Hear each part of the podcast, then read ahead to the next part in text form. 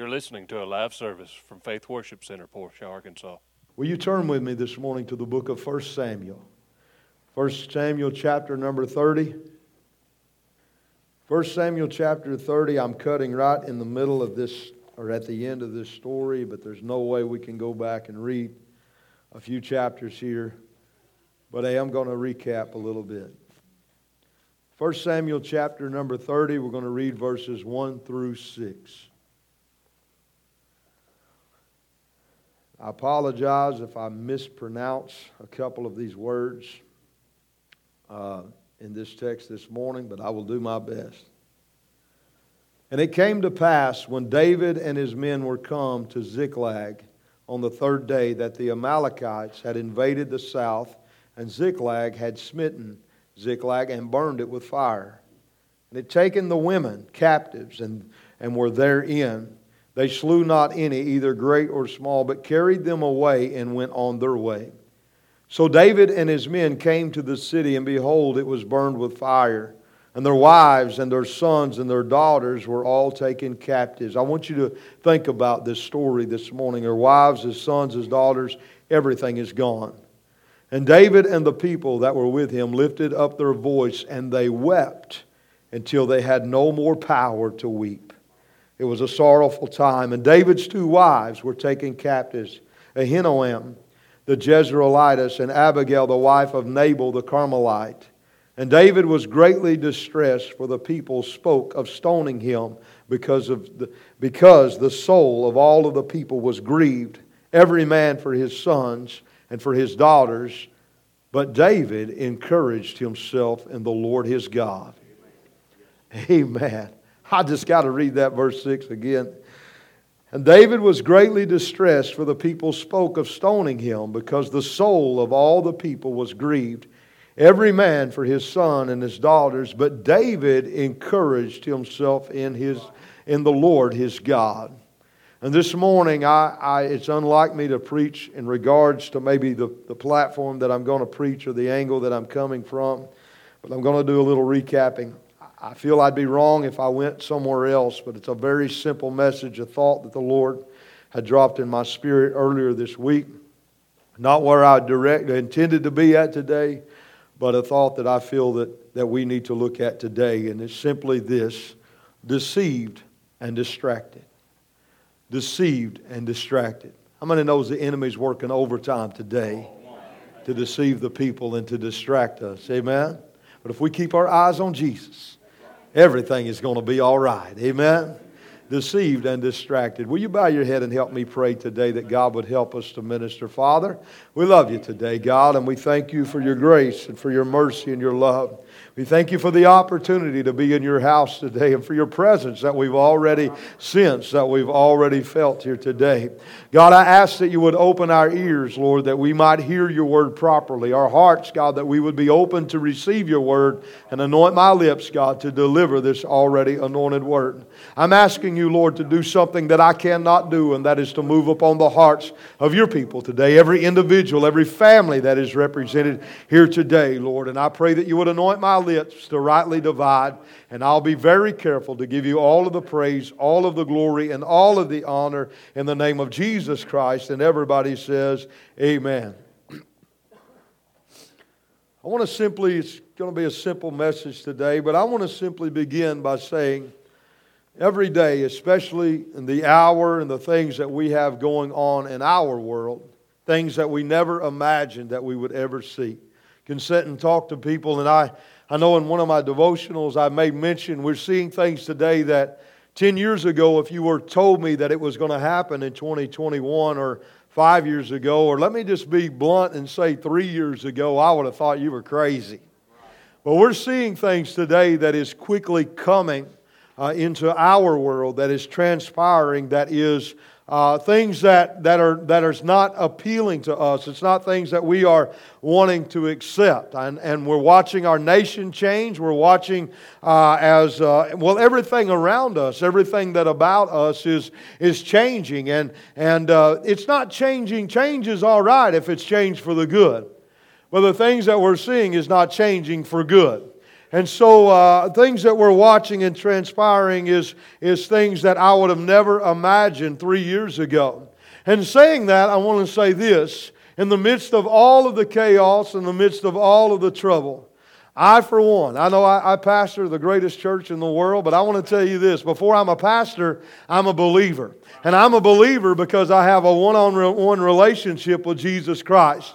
So I want to tell you this morning that I am in the midst of all of the trouble. I am more thankful today for my relationship with Jesus Christ than what I have ever been. I'm thankful that I serve a God that is faithful to me, a God that has not ever left me nor forsaken me, a God that has never thrown me away. And I want to tell you, I've not messed up just once or twice or three times. To be blunt, I don't have enough fingers and toes to count all the times that I've messed up. But God has never pulled his hand away from me. He has said, My hand is stretched out till. I want you to know that we serve a God that loves his people and that cares about his people and refuses to throw you away. I'm thankful for my relationship with God. I'm thankful that he loved me while I was yet in sin. I was filthy. I was worthless. I was an outcast. I was good for nothing. And He still loved me anyway. A lost cause, but He refused to give up on me. He willingly he willingly. I know some of the church will preach it as a uh, as it was a, uh, a what's the word I'm looking for? Not a sacrifice, but an execution.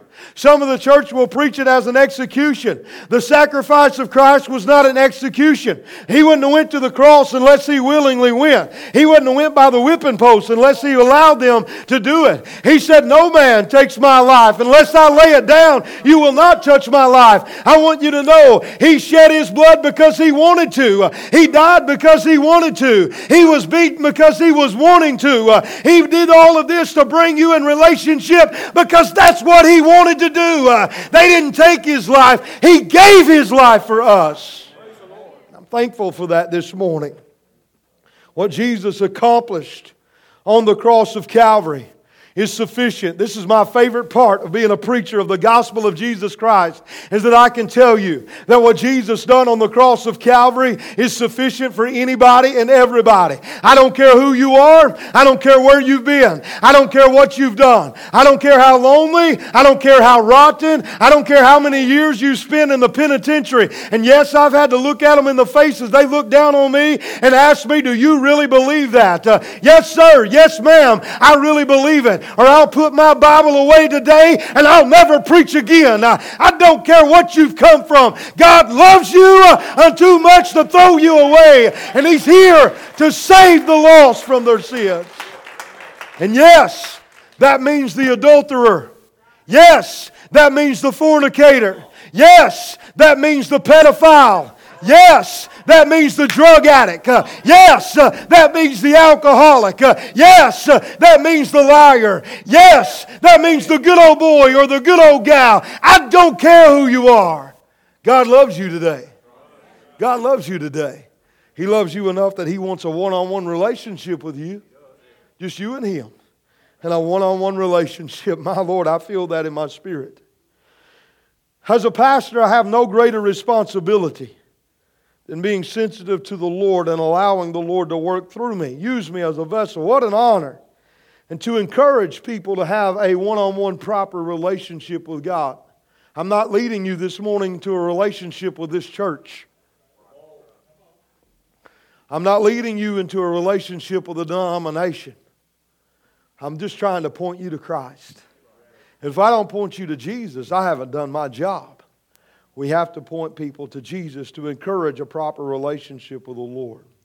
And sometimes, I promise I haven't given you a title and left it. I'm going to come back to it. And sometimes, in doing that, in regards to a relationship with the Lord,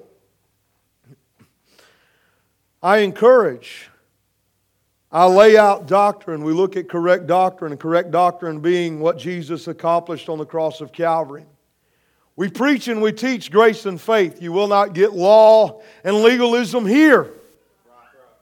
You won't get law and legalism here. It's not about what you do, it's about what you believe. And if you believe right, you're going to do right. So we preach and we teach grace and faith. I have to teach and lay out doctrine.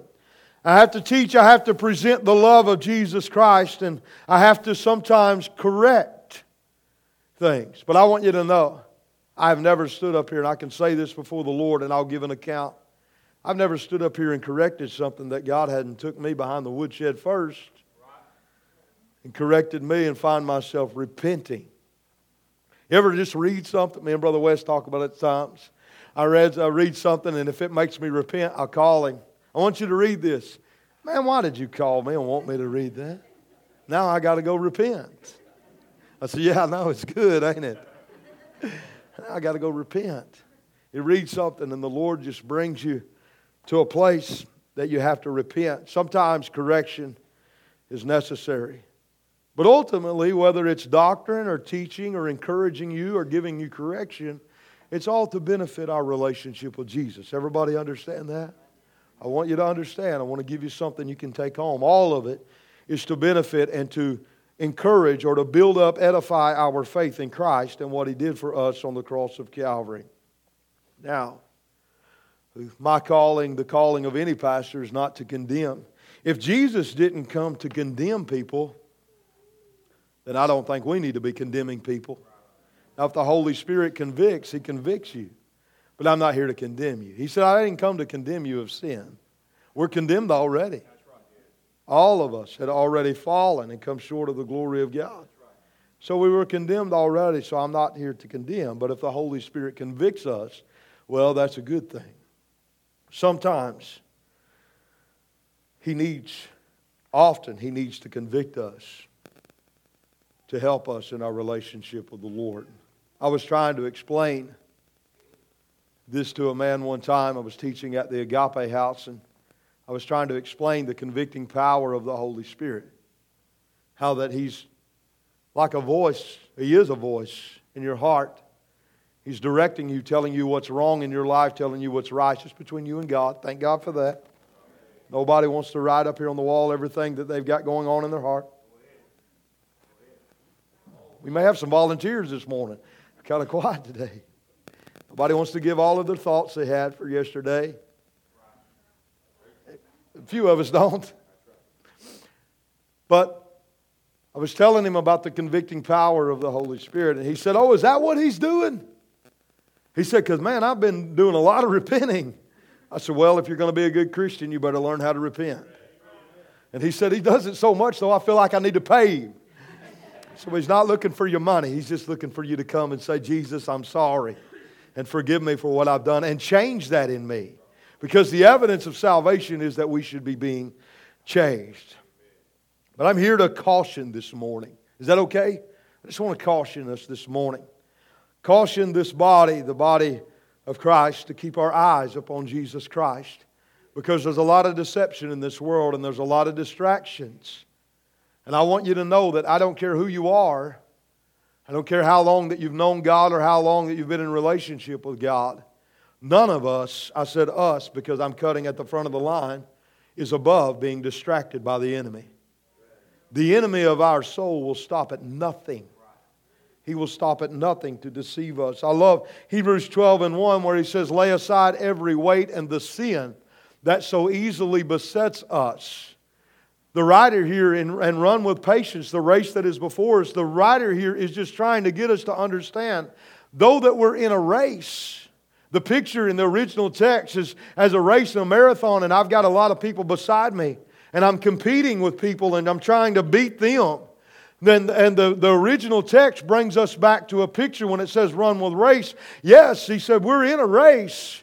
But don't, be, uh, don't let these things beset you, or in other words, those that are around you that are becoming a distraction, forget that they're there and just run with patience because it doesn't matter. You're not trying to beat somebody, all you're trying to do is finish.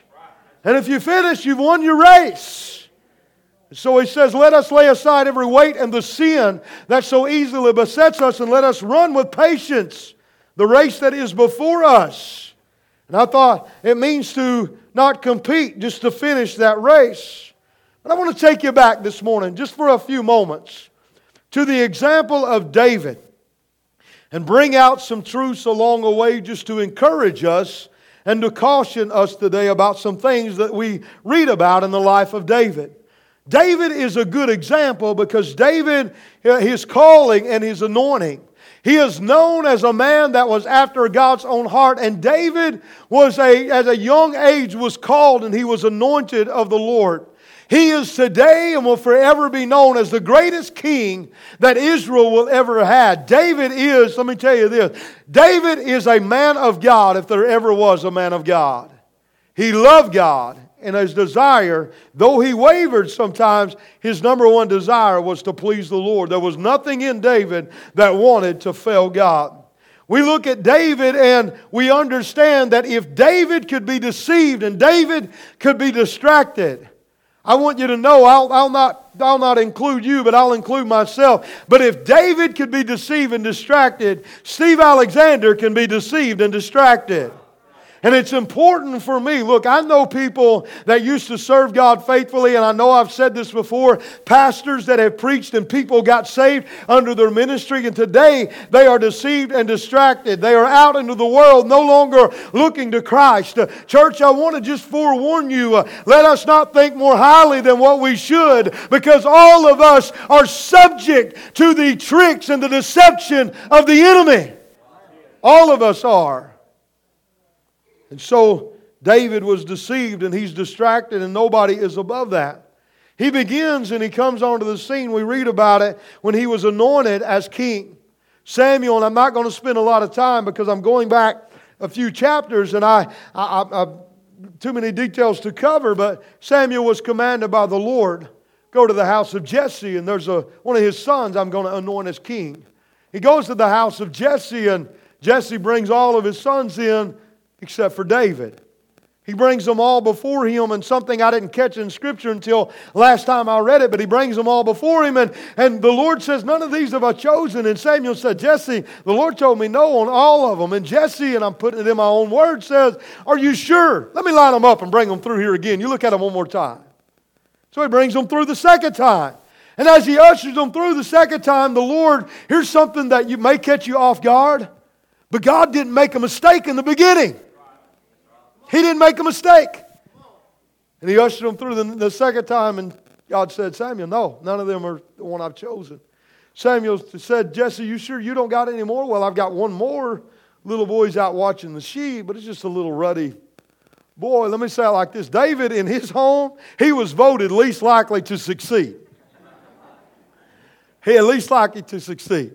Now, I know what that's like. If you would have asked my dad, a few, well, before I started pastoring, if you would have asked my dad, I got two brothers, which one of your boys is the least likely to ever preach? Hands down, he would have said, Amen. There we go. Hands down. In regards to preaching or presenting the gospel, I was voted least likely to succeed. So I know what David's talking about here. Samuel didn't, or Jesse didn't even put him in the lineup. Why waste our time? And they go get him, and as soon as they brought him in, God said, That's him. That's the one that I have called as king. He said, Get up, Samuel. Open up the horn of oil and anoint him, for he shall be the next king of Israel. And he did, and the anointing of the Lord, the Spirit of the Lord came upon him from that moment on. And David began to be, be somebody that the Lord would work through immediately. He goes to the camp where they are, the Philistines and his brothers are. Jesse said, Go check on your brothers. On his way to camp, he hears somebody hollering, screaming. And then when it got a little plainer, he could hear that they are defying the armies of God. And to do that, they were defying his God. And when he got a little closer and he got into the camp, he said, Who is this uncircumcised Philistine that is screaming and hollering and defying the armies of the living God?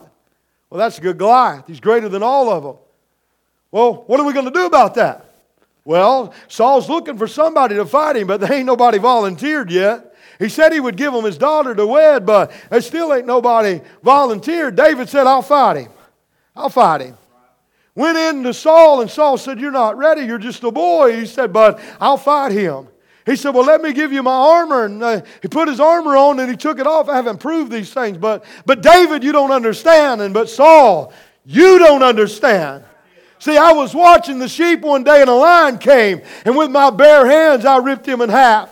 I was watching another day, and a bear came and took a baby lamb, had it in his mouth, and I took him by the beard and took the baby lamb out. And I want you to know, Saul, I couldn't do that on my own, but the Spirit of the living God came upon me, uh, and that same Spirit will be upon me when I face Goliath this day.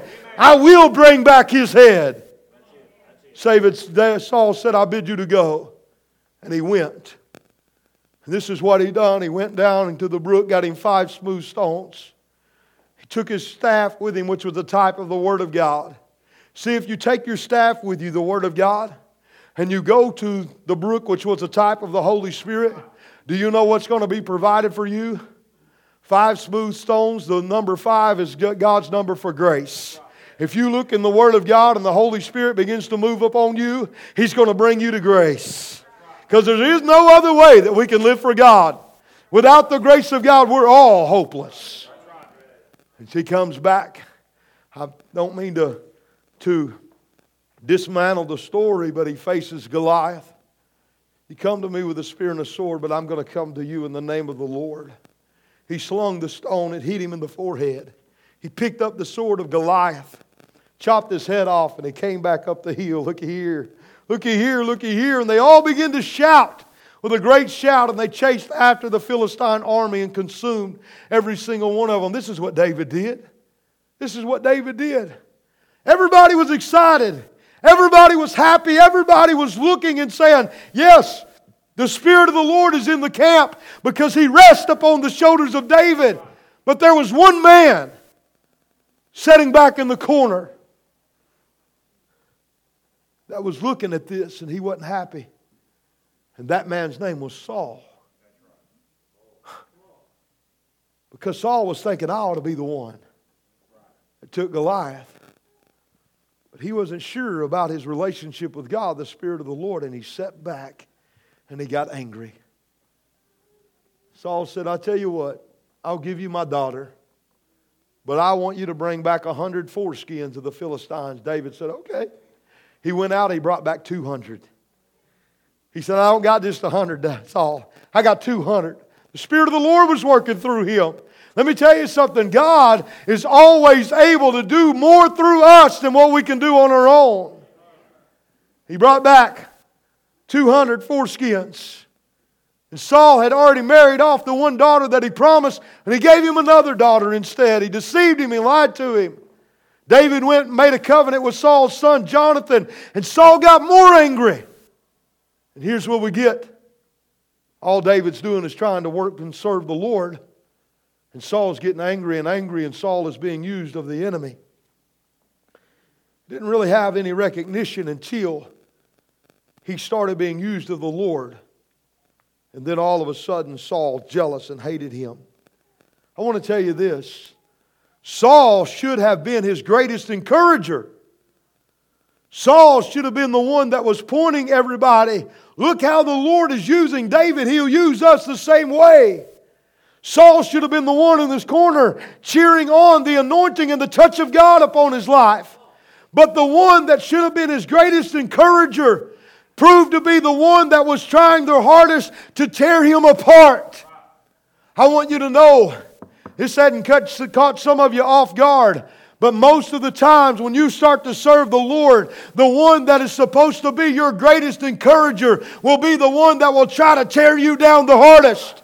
The enemy will use your family. The enemy will use a former pastor. The enemy will use those that encouraged you in the beginning. But when you start to succeed in the work of God, uh, then all of a sudden those that should have been in your corner is the ones that is trying to destroy you. Yes, let me tell you something. God, the devil will use your he will use your family. I'm preaching good. He'll use your family. He'll use your closest friends. How many has experienced you come to the Lord and all of a sudden, I don't want to go to the river anymore and do the things that we did. I just don't want to do that. Well, then you're not my friend anymore. They may not have said that, but what happens is they quit calling. I'm preaching good. They quit calling, they quit having anything to do. You ought to thank the Lord for that. God's making it easy to separate unto Himself. And all of a sudden, Saul should have been his greatest encourager, but instead he was trying to destroy him. I want to say a couple of things right here and I'll move on. The moment that we have a relationship with the Lord, we also have a target upon our back. The devil's not happy that you're trying to do right and you're trying to lead your family in the right direction. And he'll, do, he'll stop at nothing to try to destroy us. The enemy of our soul will use anything and everything to discourage. And let me tell you this all of us are created different. Amen? All of us are created different. All of us have things that will pull at us more than what somebody else will have a pull at them. Come on, you can lay out any type of drugs that you want to in front of me. I don't even know what it is, literally. I don't. I have, I couldn't, I just don't know. Thank God for that. But there's other things that pulls at my heart that may not be a pull for you. Well, what are they? That ain't, that's between me and the Lord. That's between me and Jesus. Like the guy that started to do our parking lot, that's, he said, I, I, don't, I don't look. I'm going to do as, you, as right as what I can. I don't want to cheat the church because when I get to the judgment seat of Christ, me and Jesus already got enough things we got to sort through. I got some things that I got some things in my heart that I'm still depending upon the Lord to change. I'm not okaying you continuing in sin. Everybody make that clear? We don't continue in sin. Shall we continue in sin? God forbid, Romans 6. But we recognize there's things in our heart that's not pleasing to God, and we say, God, I have this going on, and I know that you're not satisfied with it, and I ask you to forgive me, and I ask you to change this in me, change them desires, because we should be being transformed into the image of Jesus Christ. And so, they're most persuasive. The enemy knows what's most persuasive. He's not going to tempt me with drugs. Not a temptation. But he knows what to use. And David found it difficult to be the example that he was called on because Saul kept, the, the enemy kept using Saul to distract him by attacking him. I want to make this plain. I don't want to uh, uh, move too far and not be plain. But what is going on here is that Saul is being used by the enemy to distract David in his relationship with the Lord. God called David, I'm going to keep stepping on that. God called David to just be an anointed vessel and wait until his time that he stood up to be king. Before he took the, the place or the, the seat of being a king, he would use the anointing upon his life to draw all of Israel's attention to him. That way, the day that he took the throne as king, they would know that we have a king, that the Spirit of the Lord resides upon him. What the enemy is doing is trying to stop the attention of the people from knowing that he's a vessel that God would work through before he ever takes his seat as king. Is that clear as mud? And so Saul is using and he's distracting David. He's, he's already lying to him, he's deceiving him. And we get to, we move on. I'm going to try to uh, move along in this, but David and Jonathan made a covenant with each other. When they made a covenant with each other, Saul hated him for it. His hatred grew stronger. Saul uh, promised David one of his daughters. He lied to him, gave him a different daughter instead. David was distracted. What's going on here? I'm just trying to serve the Lord, and the one that's supposed to be encouraging me is doing everything he can to destroy my walk with God. But Saul don't quit. Saul asked Jonathan and his servants, he said, I want you to seek out David. I want you to kill him. Jonathan, but dad, he's got the touch of the Lord upon his life. I want him dead. I can't do that, Dad. The Lord uh, is using him in a great way. Let me bring him to you and let's talk this thing out. And Saul says, Okay. He brings him to him, and then Saul, one more time, he apologizes. He said, I'm sorry, and I will stop, but he was lying to him because he wanted to look good in front of his son. He deceived him one more time. David plays the harp for Saul later on. And while he's playing the harp, Saul jumps up with a javelin, throws it at him to take his life. David runs. He's running. He's got fear that is pushing him. He's distracted from what he's supposed to be doing. And he keeps going further and further away from his stand with the Lord. All of a sudden, it continues on. Saul sends messengers to David's house. Go on to his house. He's married to my daughter. They're not going to ask questions. And when you get there, I want you to kill him. He goes. His wife knows what's up, says, David, you got to get out. You got to escape out the window. So David, again, fleeing for his life. Do you get the picture? He's running and he's running and he's running and he's running. And David runs to Gath, and God never told him to go to Gath. He stays. He's so, supposed to stay exactly where he's at. He runs to Gath, then he runs to the cave of Adullam, ultimately to Ziklag, where our text is. And he gave and he made an alliance with the enemy because they gave him Ziklag. The word Ziklag means a fortress. It's a place of comfort. It's a place of peace. See, David had run so far away from Saul that he felt like that he was relieved from his responsibilities as the anointed one that was supposed to be king. He was torn before. I either stay and I fight or I run and I hide. So he run and he hid from the presence of the Lord. And what we learn here is I want to stop and clear some thoughts. Yes, David is having to trust the Lord in Israel. Yes, David is being attacked while he's in God's will. Yes, David thought it would be a good idea to run because the attacks became such a distraction. He was being deceived and distracted. He's no longer diligent about his fight of faith. And here's what I want to bring out two important truths.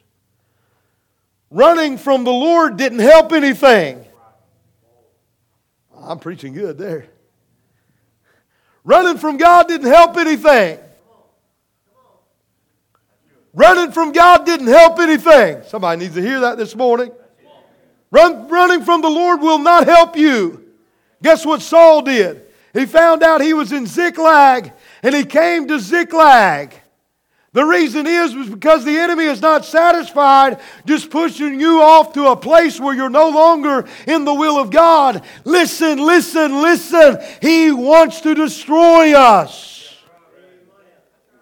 That's an important truth I want you to understand. Running is not going to help you. The second thing that I want you to understand this morning is that every attack from the enemy while he was standing in faith believing in Israel, every single one of them resulted in failure. Saul deceived him, but God had his hand upon him. Saul sent messengers, but God had his hand upon him. Saul tried to throw a javelin, but, uh, but God had his hand upon him. Saul ran after him, had messengers sent, but God had his hand upon him. I know the attacks keep coming. I know the attacks seem to get greater and greater and greater, but stop with me for just a minute and look back in your life. God has never failed you, uh, God has never forsaken you Every result of the enemy will end in failure if you keep your faith in Christ and what He did for you on the cross. If we could only learn that through every attack that was tried to distract us and push us out of the will of God, God remained faithful. He never left us. He never left us. I think about the song that Kirsty sang a couple of times lately. I'm going to butcher it, but I'm going to get a couple of high parts. And he said, the, the, she talks about the story I'll tell. All in all, my God did not fail me.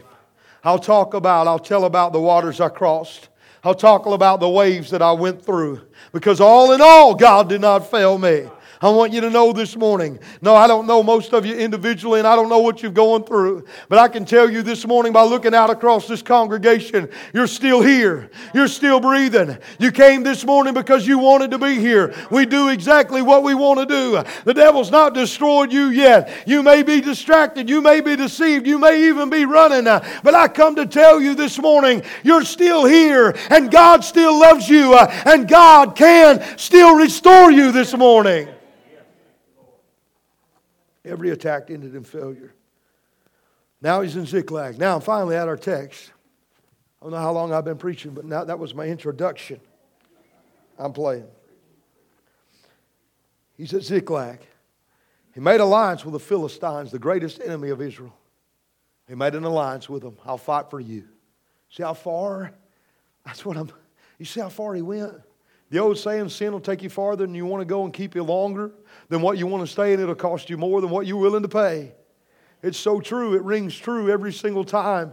The devil don't do it overnight. You don't wake up. You don't, you're not faithful to God, being a part of the work of God, and wake up the next day deep in sin. It's a little by little he, he deceives us and distracts us. Here's what David did. David led his. I'm going. I'm going. I'm going to get a little sharp, but not too bad. Buckle up just a second, men. Not only did David go to Ziklag and make alliance with his Philistines, he led his family. He led his family. He took his wives and his children and led them right down there to make an alliance with the enemy. if there was ever a time, Brother Junior, that our men need to make a stand for our family, well, my spouse ain't following me. It's not your job to make her follow, it's your job to lead. Well, she continues to ignore. It's your job to lead. She's not ignoring you. She may be playing like she's ignoring, but she's not, she's not ignoring. Listen, if there was ever a time that we need to be diligent about the, our work with God for our home and for our children, our children, our young people that the world is trying to get right now, that today is the day that we need to be diligent about that work and lead our family. He led his family right into the hands of the enemy out of the will of God. He left. He came back and he found Ziklag burned to the ground. His wives was gone, his children was gone. I can imagine maybe they, I don't know, but maybe they, this is from the book of Steve, but maybe they walked around and looked. They probably hollered for their wives and hollered for their children, looking for them, desperate. Nobody was around. The place was burned to the ground. And when they walked through there and finally gathered back up, the Bible says they wept sore. They wept till they couldn't weep anymore. They cried.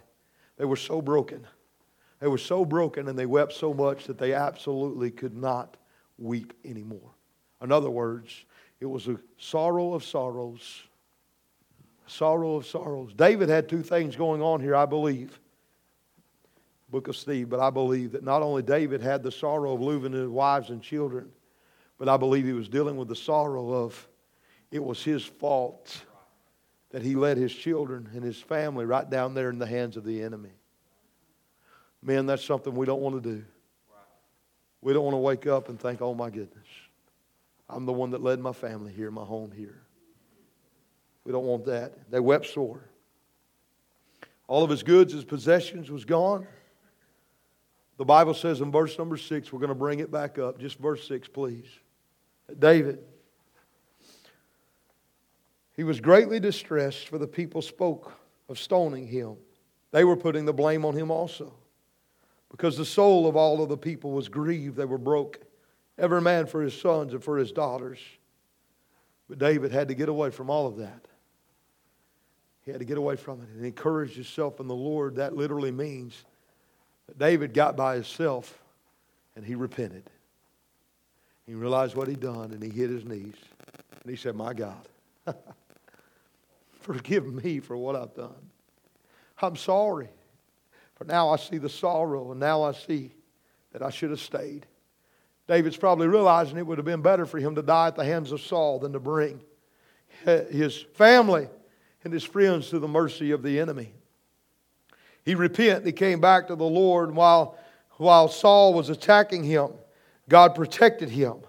But when he allowed these attacks to distract him, he lost sight of the Lord. He quit his fight of faith. He found himself at a great loss, the mercy of the enemy. Church, I've said a mouthful already, but I've said that to say this. I've never seen a day when there is so many distractions to the believer, to the individual believer. Not just the individual believer, but on a worldwide platform. There's distractions all around us. We must be careful not to be deceived and distracted by the chaos of this world. Whatever the enemy is using to take you out of your fight of faith, whatever the enemy is using, I, I, I say this with the right intent of my heart and trying to be kind. But your career is not more important than your relationship with God. A career is not going to get us to heaven. Our job, our work is not more important than our relationship with Christ. Our family. Whoa, yes. Our family is not more important than our relationship with the Lord. Whatever it is that the enemy uses to distract, we're so easily distracted. You hadn't done it today, but we're so easily distracted that a pretty day can keep us out of the house of the Lord. I'm not preaching law and legalism, I'm preaching priority. He can consume us. And fighting in our home, we get to fighting in our home, we get to fighting in our marriage, we get to fighting with our job. Watch this. You know what's happening? He's taking us out of the fight of faith and getting us involved in another fight. And before we know it, our fight that we're consumed in, that we don't need to be consumed by, is so great that we forget about the fight of faith. He's deceiving and he's distracting. And if we're not careful, he will consume us. I just came to tell you this morning that with all of the chaos going on in the world, We've got chaos going on in Afghanistan. We've got chaos going on uh, all around us, but with all of it in Afghanistan, keep your eyes upon Jesus Christ. The world is trying to get us to fight about a vaccine, about a shot. Listen, we've got greater things to worry about. Keep your eyes upon Jesus Christ. Uh, with everything that is going on, uh, the problems uh, in our home, the problems in our life, keep your eyes upon Jesus Christ. Uh, the discouragement from those that should be encouraging you. Listen, turn your eyes upon Jesus Christ and do not be deceived and distracted by the things that the enemy would use. There's nothing more important than our relationship with Jesus. Nothing more important than our relationship with the Lord. And I want to say this. I want you to look at verses. We didn't read it in our text, but he's going to bring it up. Can you bring up 7 and 8? David said to Abiathar, the priest, Ahimelech's son, I pray thee, bring me hither the ephod. And Abiathar brought thither the ephod to David. Verse 8, watch this. And David inquired at the Lord, saying, Shall I pursue after this troop? Shall I overtake them? And the Lord said, and he said to him, Pursue, for thou shalt surely overtake them, and without fail, and without fail, and without fail, recover all. What does that mean? It simply means this David found himself deceived and distracted. He found himself at a total loss. He repented of the Lord, and after he repented, he asked the Lord another question Can I pursue? Can I have my, I'm going to say it like this because this is what it meant. When he took back everything that the enemy took, literally, he's taking back his standing of who he was or in other words, his relationship. And when, the, when he asked the Lord, Can I come back? Putting in my own words, but do the study. Can I come back to where I was at with you in the beginning? Can I just come back to where I was at with you in the beginning? And the Lord said, You better believe you can come. You don't only all have to come back, but I will restore everything the enemy has tried to take from you. Church, I've come to tell you this morning that I don't care who you are and I don't care how long that you've served God. None of us are above being deceived by the enemy. None of us are above being distracted by the enemy and knocked off our feet. Uh, none of us are above looking up one day and being in a place that we don't want to be. But I've got good news for you this morning. Uh, if you've been deceived and you've been distracted, we still serve a God that is waiting right there with his hands stretched out. Uh, and if you'll say, and God, God, forgive me. He said, I'll forgive you. Well, God, can I just come back? You can come back. Uh, can I be back like I was? You can be back just exactly like you was. Can I have my relationship back with you? Oh, I want that relationship back with you. He's a God that will forgive you. He will save you. He will restore you. Uh, he will bring you back into fellowship uh, because there is no deception. There is no distraction too great for the Lord to pull you out out of today. You can come back to the Lord. None of us are above it. But Jesus says, I'm not satisfied. You know what? You know what this tells me? You know where God was? You know where, you know where David was at when he repented? In Ziklag. You know what Ziklag is? It's the enemy's fortress. David repented. You know what that tells me? When David went to Ziklag, God just followed him down there. I'm just going to wait. Don't that sometimes when you don't want God to, you know, when you just want to, can I just be blunt and say it? When sometimes you just want a break from the Lord and you want Him to quit convicting you, He's not good at that. He's just not good at that. He just follows you down there wherever you're at, tapping on your shoulder. You know you're doing wrong. You know you're doing wrong. You need to come on back. Lord, I'm going to Ziklag. Well, I'm going to Ziklag with you. I don't know how far you went.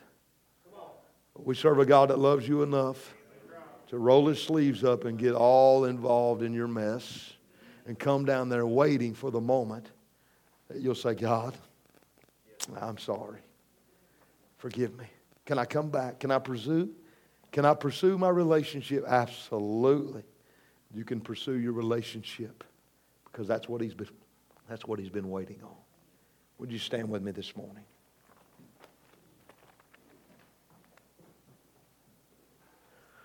Father, I love you today. I thank you, God, for your grace. My Lord, your grace. Thankful for your mercy, God. And I deserve death. I didn't get what I deserved because I deserved death. You offered me life, and not just life, but life everlasting. God, I call upon you in the name of Jesus. I don't know, God, maybe what is pulling at the hearts and the minds of your people. But what I do know, God, is you're a God that loves and a God that cares and a God that has not given up on them yet. I ask you in the name of Jesus to just to begin to move upon the hearts of somebody that might be distracted, somebody that might be deceived. I don't know what their relationship is with you like. But if it's a broken relationship, God, that's a relationship that you want to repair, that you want to fix. I call upon you, God, to do something I can't do. That is to mend that relationship. I give you praise for it. In the name of Jesus, with your head bowed and your eyes closed just real quickly, I'm not going to spend much time, but I just want to ask you this morning. Maybe you're here and you've been deceived or you've been distracted. Got a lot of noise from the world in our ear. I don't know this morning. I'm not here just to focus on that. I'm here to focus upon the fact that the same God that told David, Yes, come on back, is the same God that's still alive today saying, Yeah, yeah, you I've been waiting for you, son. I've been waiting for you, my daughter. Yes, you can come back. If you're here this morning, you say, My relationship is not what it needs to be. I've let other things be a priority. I let other things cloud my mind, my heart. But what I really want is to have that close relationship with Jesus Christ. If that's you this morning, would you just slip your hand up and put it right back down? I'm not going to embarrass you. I just want to thank you, God, for this hand. Thank you, God, for this hand. Thank you, Lord, for this hand, this hand, this hand. Anybody else, just slip your hand up and right back down real quickly. Thank you, Jesus, for this hand. Thank you, God, for this hand. Anybody else, thank you, Lord, for that hand. Hands going up everywhere. And this morning, I'm going to ask my men, I just feel like doing that if they would come already.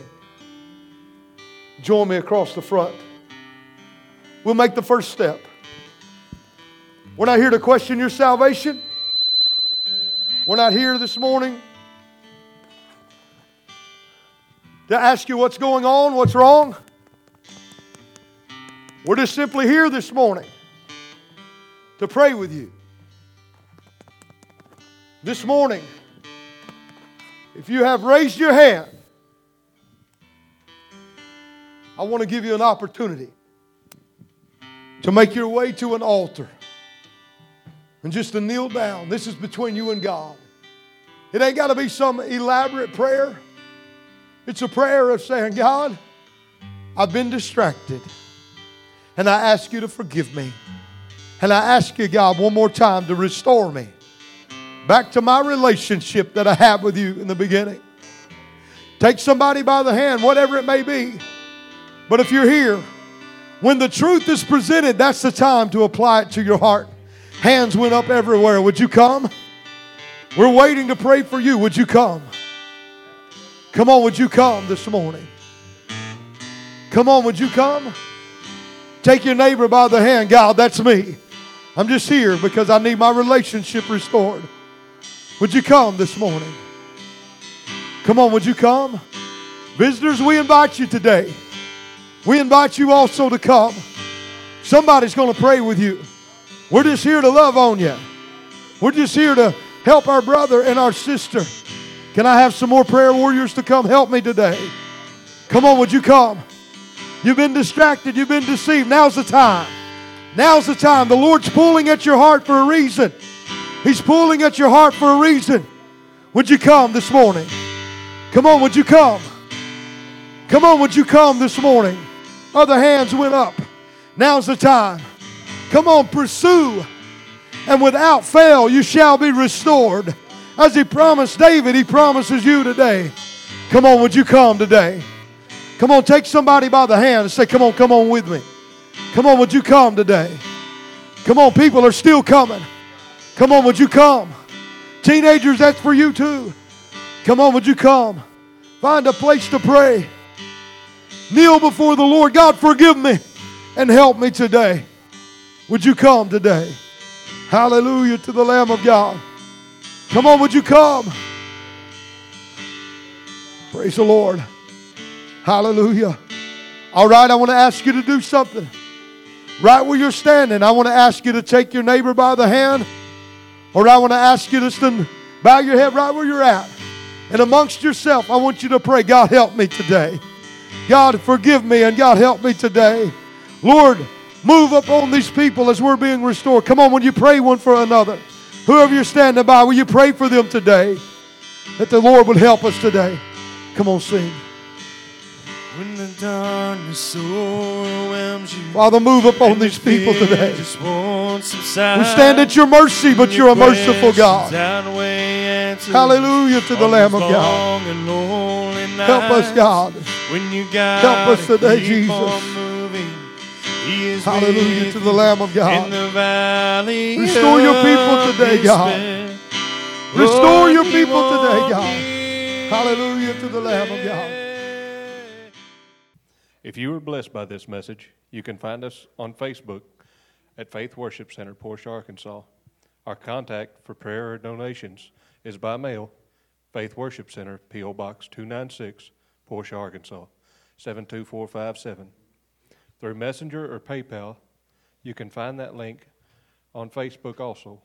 Thank you, and God bless you and your family.